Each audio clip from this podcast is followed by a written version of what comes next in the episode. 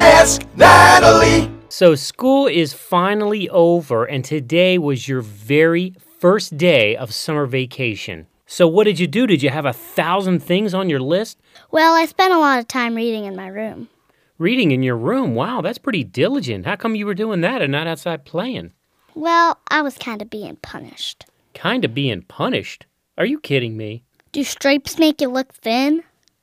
Yeah, I guess they do. So, you're not kidding me, huh?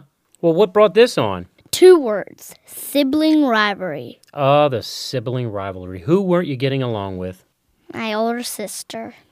You mean you guys were fighting on the very first day of summer vacation? Yeah, like 7:02 a.m. 7:02 a.m. What were you fighting about at 7:02 a.m.? What else? Breakfast cereal, who gets the best bowl, who's the first one to get the milk, anything and everything. I guess your mom really loved that. Yeah, about 10 a.m. I heard her say something about needing some Merlot. Some Merlot at 10 a.m.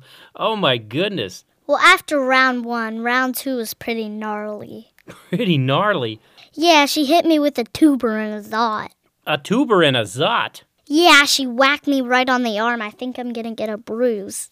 Well, I saw you playing outside, so obviously you must have made up, huh? Yeah, you know, we did the fake apology stuff so we could get out of the house. What do you think your mom's thinking right now? This is gonna be a long summer. All I know, one day when I grow up and have kids, I'm gonna be wanting Merlot too.